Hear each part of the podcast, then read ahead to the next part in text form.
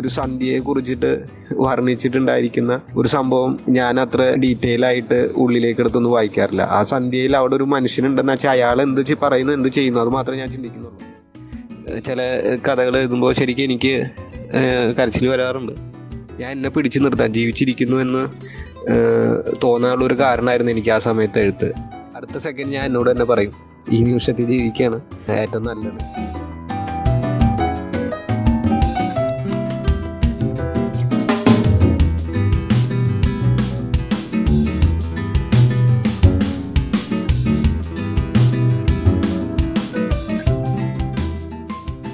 Hello ഇത് വിനി. വിനി ടോക്സിൽ നിങ്ങൾ കേട്ടുകൊണ്ടിരിക്കുന്നത് വിനീത് വത്സല വിജയനുമായിട്ടുള്ള അഭിമുഖത്തിന്റെ രണ്ടാം ഭാഗമാണ്. വിനി ടോക്സിന്റെ വരുംകാല എപ്പിസോഡുകൾക്കായി anchor dot F M slash Vinnie talks favourite ചെയ്യുക. അഡ്രസ് ഒരിക്കൽ കൂടി anchor dot F M slash Vinnie talks. V I N N I E T A L K S Spotify Breaker radio public തുടങ്ങിയ പ്രമുഖ podcast പ്ലാറ്റ്ഫോമുകളിലും വിനി talks ലഭ്യമാണ്.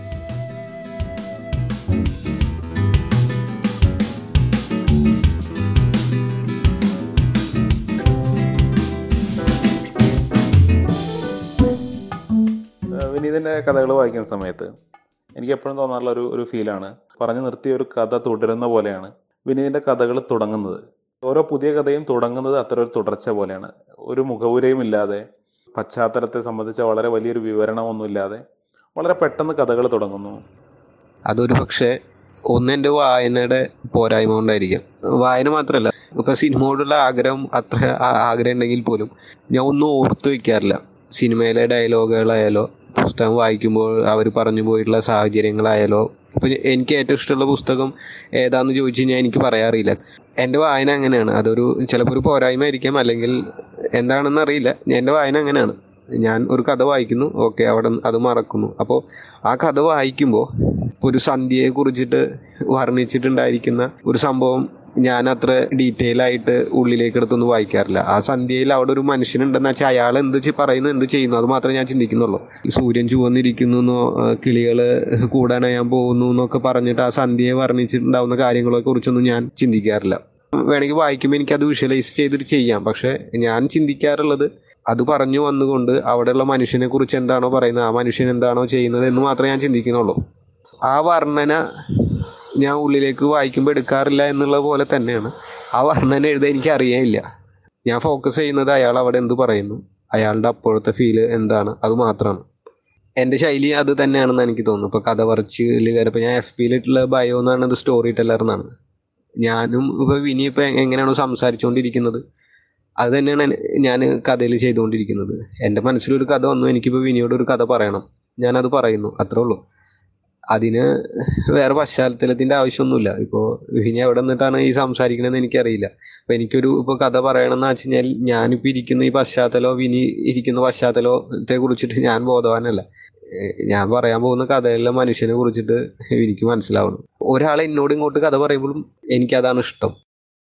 ഈ കഥാപാത്രങ്ങൾ വളരെ വൈകാരികമായിട്ടുള്ള സ്ഥലങ്ങളിലൂടെ കടന്നു പോകുന്ന സമയത്ത് ഈ കഥാപാത്രങ്ങൾക്ക് പൊട്ടിക്കരയാനോ അന്നേരം ആരെങ്കിലും സമാധാനിപ്പിക്കാനോ മറ്റൊരു കഥാപാത്രത്തെ കൊണ്ട് ഒരു കഥാപാത്രത്തെ സാന്ത്വനിപ്പിക്കാനോ അത്തരത്തിലുള്ള എഫേർട്ടുകളൊന്നും വിനീതിന്റെ കഥകളിൽ കാണാറില്ല. അത്തരം ഇമോഷണൽ മൊമെന്റുകളിലൂടെ നിങ്ങൾ കടന്നു പോകുന്നു. നിങ്ങൾ മറ്റെന്തിലൂടെയും കടന്നു പോകുന്നത് പോലെ. എന്ന് കരുതിയിട്ട് വേറൊരു കഥാപാത്രം നിങ്ങളെ വന്ന് സമാധാനിപ്പിക്കുമെന്നൊന്നും നിങ്ങൾ പ്രതീക്ഷിക്കേണ്ട എന്നുള്ളൊരു ട്രീറ്റ്മെന്റ് ഉള്ള പോലെ. എന്തുകൊണ്ടാണ് അങ്ങനെ? ലോകം അങ്ങനെയാണോ? ഇതൊരു നല്ല ചോദ്യമാണ് ഞാൻ ഇതിനു മുമ്പത്തെ ഇതിൽ പറഞ്ഞല്ലോ ഒരു ദുഃഖം സ്ഥായിയായിട്ടുള്ള ഭാവമാണെന്ന് അപ്പോൾ ഈ ദുഃഖം സ്ഥായിയായിട്ടുള്ള ഭാവമാണെങ്കിൽ പോലും നമ്മളത് എക്സ്പ്രസ് ചെയ്യാൻ ശ്രമിക്കില്ല. ആരും മനസ്സിലാക്കുകയും പോണില്ല എന്നൊരു തോന്നലായിരിക്കും ഈ ദുഃഖം സ്ഥായിയായിട്ട് ഉള്ളവർക്ക് എന്നാണ് എനിക്ക് തോന്നിയിട്ടുള്ളത്. അതുകൊണ്ട് തന്നെ അവർ ആരോടും അങ്ങനെ ഒന്നും പറയാനും നിൽക്കുന്നില്ല. ചിലപ്പോൾ എല്ലാവരെയും കേൾക്കും എല്ലാവരും വിഷമങ്ങളും കേൾക്കും അല്ല ആ കൂടെ മെന്റലിയും സപ്പോർട്ട് ചെയ്ത് നിൽക്കുമെങ്കിൽ പോലും സ്വന്തം വിഷമങ്ങൾ പറയാൻ ഇടയില്ല. അത് ഉണ്ടാവുന്നത് ഇതുകൊണ്ടാണ്. മനസ്സിലാക്കപ്പെടാൻ പോണില്ല എന്ന് തോന്നലാണ്. എനിക്ക് അങ്ങനെ ഒരു തോന്നലുണ്ട് എന്ന് തോന്നുന്നു. അപ്പം ഞാൻ ലോകത്തെ കുറിച്ചും ഇവിടെയുള്ള മനുഷ്യന്മാരെ കുറിച്ചും മനസ്സിലാക്കിയെടുത്തോളം ഞാൻ അങ്ങനെയാണ് മനസ്സിലാക്കിയിട്ടുള്ളത്. ആരും വന്ന് നമ്മളെ രക്ഷിക്കാൻ പോണില്ല. നമുക്ക് നമ്മളെ ഉള്ളൂ എന്നൊരു തോന്നലാണ് ഈ ലോകത്തെ കുറിച്ച് ഞാൻ മനസ്സിലാക്കിയിട്ടുള്ളത്. അത് ചിലപ്പോൾ തെറ്റായിരിക്കാം. ആ ഒരു തോന്നൽ തെറ്റായിരിക്കും. ലോകത്ത് ഒരുപാട് നല്ല മനുഷ്യന്മാരുണ്ട്. എന്തിനും തയ്യാറായിട്ട് നിൽക്കുന്നത്. പക്ഷെ അതൊരു വളരെ ചുരുക്കായിരിക്കും. ലോകത്ത് മൊത്തം അങ്ങനെയുള്ള മനുഷ്യന്മാരാണെന്ന് വെച്ചാൽ ലോകത്ത് ഇത്രയധികം പ്രശ്നങ്ങൾ നടക്കില്ലല്ലോ. മനസ്സിലാക്കപ്പെടുക എന്നുള്ളൊരു സംഗതി വളരെ റെയർ ആയിട്ടാണ് എനിക്ക് തോന്നിയിട്ടുള്ളത്. മനസ്സിലാക്കുന്നു എന്ന് പറയാൻ എളുപ്പമാണ് അതിപ്പോൾ ഞാനായാലും ഒരുപാട് പേരോട് ചിലപ്പോൾ മനസ്സിലാവുന്നുണ്ട് എന്നൊക്കെ പറയാനുണ്ടെങ്കിൽ പോലും അവരവരായിട്ട് നിന്ന് മനസ്സിലാക്കുക എന്നത് എന്ന് പറയുന്നത് വളരെ ഡിഫറെന്റ് ആയിട്ടുള്ള കാര്യമാണ്. അത് ലോ നമ്മളെ ലോകത്ത് നടക്കുന്നുണ്ടോയെന്ന് മനുഷ്യന്മാർക്കിടയിൽ നടക്കുന്നുണ്ടോയെന്ന് എനിക്ക് ഭയങ്കര സംശയമുണ്ട്. അതുകൊണ്ട് അതിന്റെ ഒരു ഇൻഫ്ലുവൻസിലായിരിക്കാം ആ നേരത്ത് കഥാപാത്രങ്ങൾ വരാത്തത്.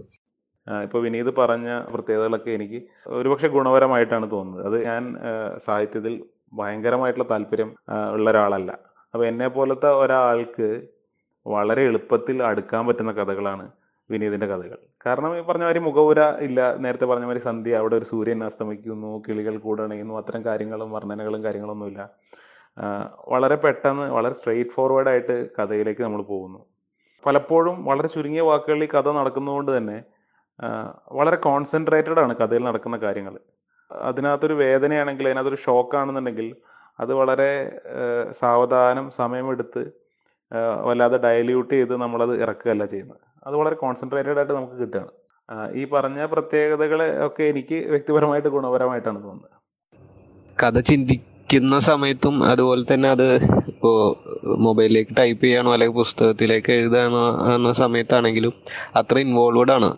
സംസാരിക്കുന്ന ആളും ഓപ്പോസിറ്റ് നിൽക്കുന്ന ആളും ഞാൻ തന്നെ ആയിട്ടാണ് അത് എഴുതാറുള്ളത്. ഇപ്പോൾ കരയാണെന്ന് വെച്ച് കഴിഞ്ഞാൽ ചില കഥകൾ എഴുതുമ്പോൾ ശരിക്കും എനിക്ക് കരച്ചിൽ വരാറുണ്ട്. അത് അങ്ങനെ തന്നെയാണ് എഴുതുന്നത്.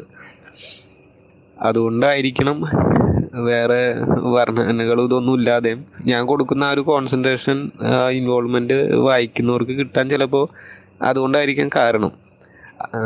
അതുകൊണ്ടായിരിക്കും ഇപ്പോൾ വിനിക്ക് തോന്നിയ പോലെ ഐ മീൻ വിനിക്ക് അത് ഗുണമായിട്ട് തോന്നിയത് അതുകൊണ്ടായിരിക്കും. പിന്നെ എന്ന് വെച്ച് കഴിഞ്ഞാൽ ഒരു കാര്യം ചിന്തിക്കുമ്പോൾ എഫ് ബിയിലൊക്കെ ആണെങ്കിൽ സമയത്തിന്റെ ഒരു ഇതുണ്ടല്ലോ. പെട്ടെന്ന് പെട്ടെന്ന് അടുത്ത പോസ്റ്റ് വായിക്കാൻ താല്പര്യമുള്ള ആളുകളുണ്ടായിരിക്കും ചിലപ്പോൾ പെട്ടെന്ന് പെട്ടെന്ന്.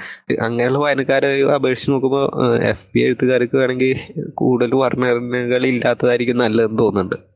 അപ്പോൾ നമ്മൾ കുറച്ച് നേരമായിട്ട് നമ്മൾ വിനീതിന്റെ കഥകളെക്കുറിച്ച് സംസാരിച്ചു. വിനീതിന്റെ ചിന്തകളെക്കുറിച്ചൊക്കെ നമ്മൾ സംസാരിച്ചു. ചർച്ച ചെയ്ത കഥകൾ ആ കഥകൾക്ക് എത്താൻ പറ്റുന്ന ഏറ്റവും വലിയ ഉയരങ്ങളിൽ ഒന്നിൽ എത്തിയിരിക്കുകയാണ്. ഒരു പുസ്തകമായിട്ട് മാറുക എന്നുള്ള ഒരു സാഹചര്യത്തിലേക്ക് എത്തിയിരിക്കുകയാണ്. ആ പുസ്തകത്തിന് പോര് എന്നാണ് പേര് കണ്ടെത്തിയിരിക്കുന്നത്. എല്ലാ കഥാപാത്രങ്ങളുടെ ഉള്ളിൽ ഒരു ഒരു പോര് നടക്കുന്നുണ്ട് ഒരു ഫൈറ്റ് നടക്കുന്നുണ്ട്. ആ ഫൈറ്റാണ് ഒരുപക്ഷെ ഈ കഥകളെയും കഥാപാത്രങ്ങളെയും ചേർത്ത് നിർത്തുന്നതെന്ന് എനിക്ക് തോന്നുന്നു. വിനി കണ്ടെത്തിയ അതേ സംഭവം തന്നെയാണ് പോരിന്റെ പിന്നിലുള്ളത്. അതായത് ഇപ്പോൾ സെൽഫി എടുക്കുമ്പോൾ ചിരിക്കുക എന്നുള്ള സംഭവം. പക്ഷെ അത് അത് മാത്രമല്ലല്ലോ ഞാൻ. ആ ചിരിക്കുന്ന സമയത്തിൽ പോലും എന്റെ ഉള്ളിൽ വേറെ പല കാര്യങ്ങളോടുള്ള പോര് നടക്കുന്നുണ്ട്. ചിലപ്പോൾ പ്രസന്റിലുള്ള ഇഷ്യൂസ് ആയിരിക്കാം അല്ലെങ്കിൽ പാസ്റ്റിൽ കഴിഞ്ഞതായിരിക്കാം അല്ലെങ്കിൽ ഫ്യൂച്ചറിനെ കുറിച്ചുള്ള ആങ്സൈറ്റിയിൽ വരുന്ന പോരായിരിക്കാം. അങ്ങനെ പല പല പോരുകൾ ആ ചിരിക്കുന്ന സമയത്ത് നടക്കുന്നുണ്ട്. മനുഷ്യന്മാരുടെ കേസും അങ്ങനെയാണെന്നാണ് എനിക്ക് തോന്നുന്നത്. ഒരുമിച്ച് അത്രയും അടുത്തിരുന്ന് സംസാരിക്കുന്ന രണ്ടാളുകൾക്കുള്ളിലും അവരെ സെൽഫിനുള്ളിൽ എന്തൊക്കെ കാര്യങ്ങളുള്ള പോര് നടക്കാനിടയുണ്ട്. ഇതിലെ കഥാപാത്രങ്ങൾ ഇപ്പോൾ വിനി പറഞ്ഞ പോലെ അങ്ങനെ തന്നെയാണ്. ഫൈറ്റാണ്. ജീവിതത്തിനോടാവാം സമൂഹത്തിനോടാവാം പല പല ഇമോഷൻസിനോടുള്ള ഫൈറ്റാണ്.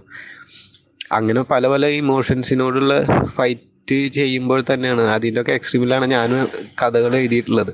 പലതരം ഇമോഷൻസ് ഇപ്പോൾ സന്തോഷമോ സങ്കടമോ അസൂയ വെറുപ്പ് പ്രണയം കാമം അങ്ങനെ അങ്ങനെ പല ഇമോഷൻസിലൂടെയും കടന്നു പോകുന്നതിന്റെ എക്സ്ട്രീമിൽ വെച്ചിട്ടാണ് നമ്മൾ ഞാൻ കഥാപാത്രങ്ങളെ കണ്ടെത്തിയിട്ട് എഴുതാറുള്ളത്.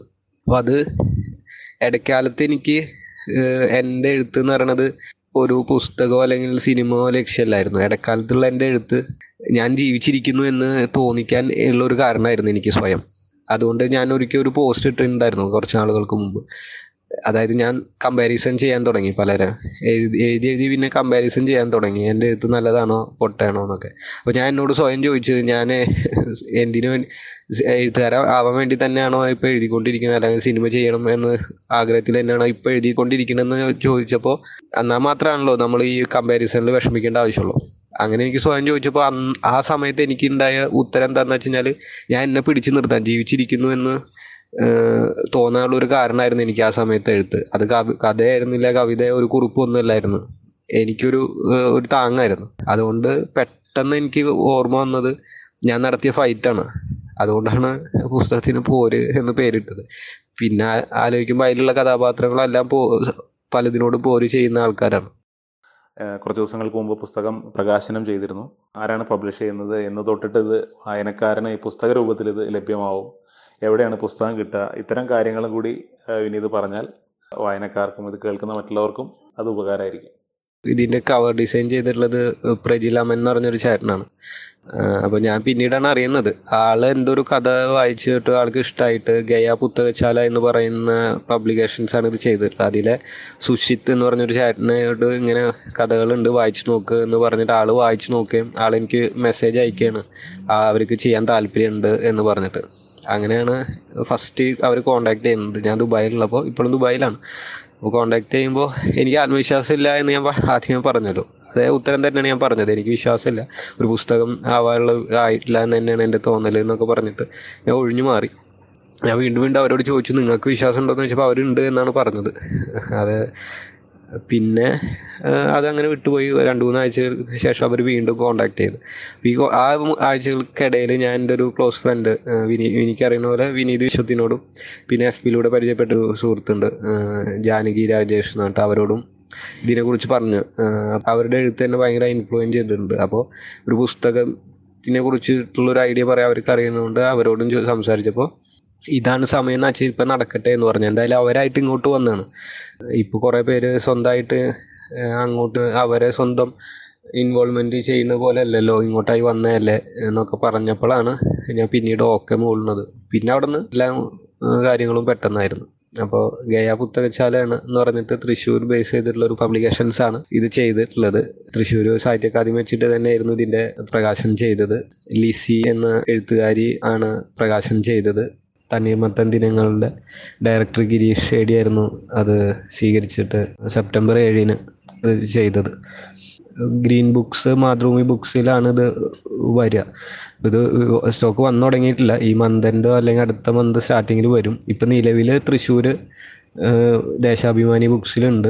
അതുപോലെ അടുത്ത ആഴ്ചയോടുകൂടി കൂടി ചില സ്ഥലങ്ങളിൽ തൃശ്ശൂർ ആലപ്പുഴ എറണാകുളം അങ്ങനെയുള്ള സ്ഥലങ്ങളിൽ അടുത്ത ആഴ്ച വരാൻ സാധ്യതയുണ്ട്. ഇപ്പോൾ പുസ്തകം പോകുന്നത് കൂടുതലും വി പി പി ആയിട്ടാണ് ആളുകൾ ചോദിക്കുമ്പോൾ അയച്ചു കൊടുക്കുന്നത്. വിനീതമായിട്ടൊരു ഇന്റർവ്യൂ നടത്തുമ്പോൾ ഒരു പക്ഷേ ഈ ചോദ്യം വെച്ച് തന്നെ അത് അവസാനിപ്പിക്കണമെന്നാണ് ഞാൻ ആഗ്രഹിക്കുന്നത്. ജീവിതത്തിലെ മുദ്രാവാക്യം കാർപേ ഡി എം ആ, എന്താണ് ആ വാക്കുകൾ വിനീതിന് നൽകുന്ന പ്രതീക്ഷ? ആ വേടിന്റെ അർത്ഥം എനിക്കറിയാൻ ഉണ്ടാവുമെന്ന് തോന്നുന്നു. ഈ നിമിഷത്തിൽ ജീവിക്കുക എന്നാണ് വളരെ ചുരുക്കമായിട്ട് മലയാളത്തിലേക്ക് കൊണ്ടുവന്ന അതിന്റെ അർത്ഥം. അത് ഭയങ്കര ബുദ്ധിമുട്ടുള്ള ഒരു കാര്യമാണ് ഈ നിമിഷത്തിൽ ജീവിക്കുക എന്നുള്ള സംഭവം. അപ്പോൾ ഞാനല്ല എല്ലാ മനുഷ്യന്മാരെ പോലെ തന്നെ പാസ്റ്റിൽ നടന്നുപോയ കാര്യങ്ങളെക്കുറിച്ച് വേദനിക്കാറുണ്ട്. ഫ്യൂച്ചറിൽ ഇപ്പോൾ നടക്കുന്ന കാര്യങ്ങളെക്കുറിച്ച് വേദനിക്കുകയും സന്തോഷിക്കുകയും ചെയ്യാറുണ്ട്. ഫ്യൂച്ചറിനെ കുറിച്ചുള്ള ആവലാതികളൊക്കെ ഉണ്ട്. എങ്കിലും അടുത്ത സെക്കൻഡ് ഞാൻ എന്നോട് തന്നെ പറയും ഈ നിമിഷത്തിൽ ജീവിക്കുകയാണ് ഏറ്റവും നല്ലത്. അതേ തന്നെയാണ് ജീവിതം എന്ന് ഞാൻ എപ്പോഴും പറയാറുണ്ട്. എല്ലാം ചിന്തിക്കും നെഗറ്റീവ് ആയാലും പോസിറ്റീവ് ആയാലും ചിന്തിക്കും. അതിന്റെ ഏറ്റവും ഒടുവിൽ ലാസ്റ്റ് പോയിന്റ് ഞാൻ എത്തുന്നത് കർപ്പേഡിയത്തിലാണ്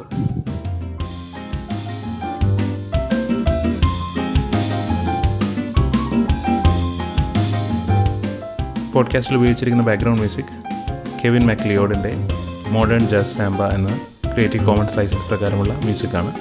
Website incompetech dot com.